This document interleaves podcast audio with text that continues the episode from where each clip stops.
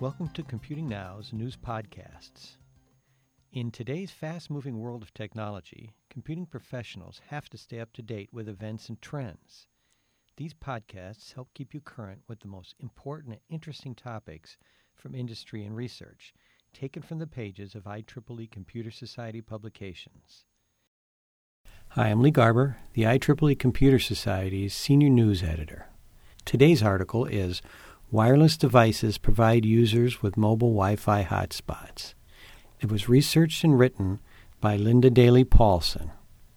It appears in the January 2011 issue of Computer Magazine. The Personal Mobile Hotspot, a relatively new approach that lets users obtain ubiquitous high speed connectivity so that they can access the web, email, or other networked services wherever they are, is starting to become increasingly popular. Unlike some other types of devices, the mobile hotspot lets users connect even if no traditional hotspot is available. The devices let users of smartphones, laptops, iPods, tablets, gaming devices, or any other Wi Fi enabled mobile device access a cellular network to which they subscribe, noted Sprint spokesperson Carolyn Semerdigian. The mobile hotspots are basically Wi Fi routers with wireless uplinks, according to Carl Howe, analyst in the Anywhere Consumer Research Group with Yankee Group, a market research firm. Traditional Wi Fi hotspots, on the other hand, let users access services via a fixed router that links to a network with a wired connection. Personal mobile hotspots thus give users more flexibility by wirelessly connecting to a network.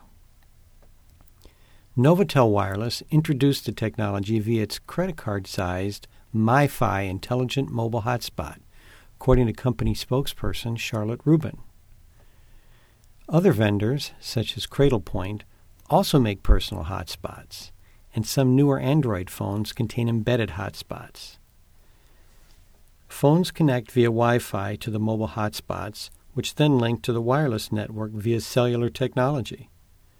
Once connected, a phone can serve as an access point for other wireless devices. They could access the network simply by linking to the phone via Wi Fi.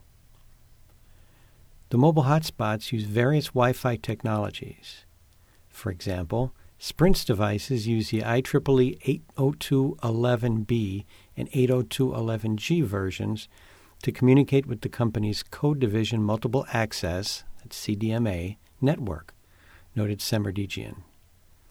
The battery powered hotspots work via a Wi Fi chip containing a transmitter, receiver, and antenna.